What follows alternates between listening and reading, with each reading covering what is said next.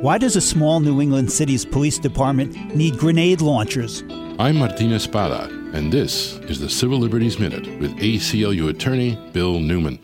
The Police Department of West Springfield, Massachusetts, population 29,684, in its arsenal has two grenade launchers, which it acquired in 1996 under a federal program that allowed and still allows transfer of excess military equipment to police departments across America for free.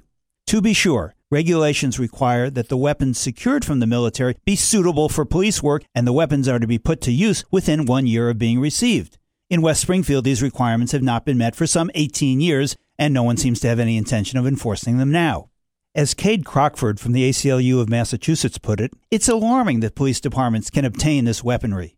And the fact that the West Springfield Police Department has dusty grenade launchers lying around, an apparent violation of the rules governing the military weapons transfer program, indicates a serious lack of accountability. Still unanswered are a number of questions, including these. Why do state and local police departments need and want grenade launchers? And why is the federal government helping to militarize state and local police by giving them weapons they shouldn't have and shouldn't use? The Civil Liberties Minute is made possible by the American Civil Liberties Union. Because freedom can't protect itself.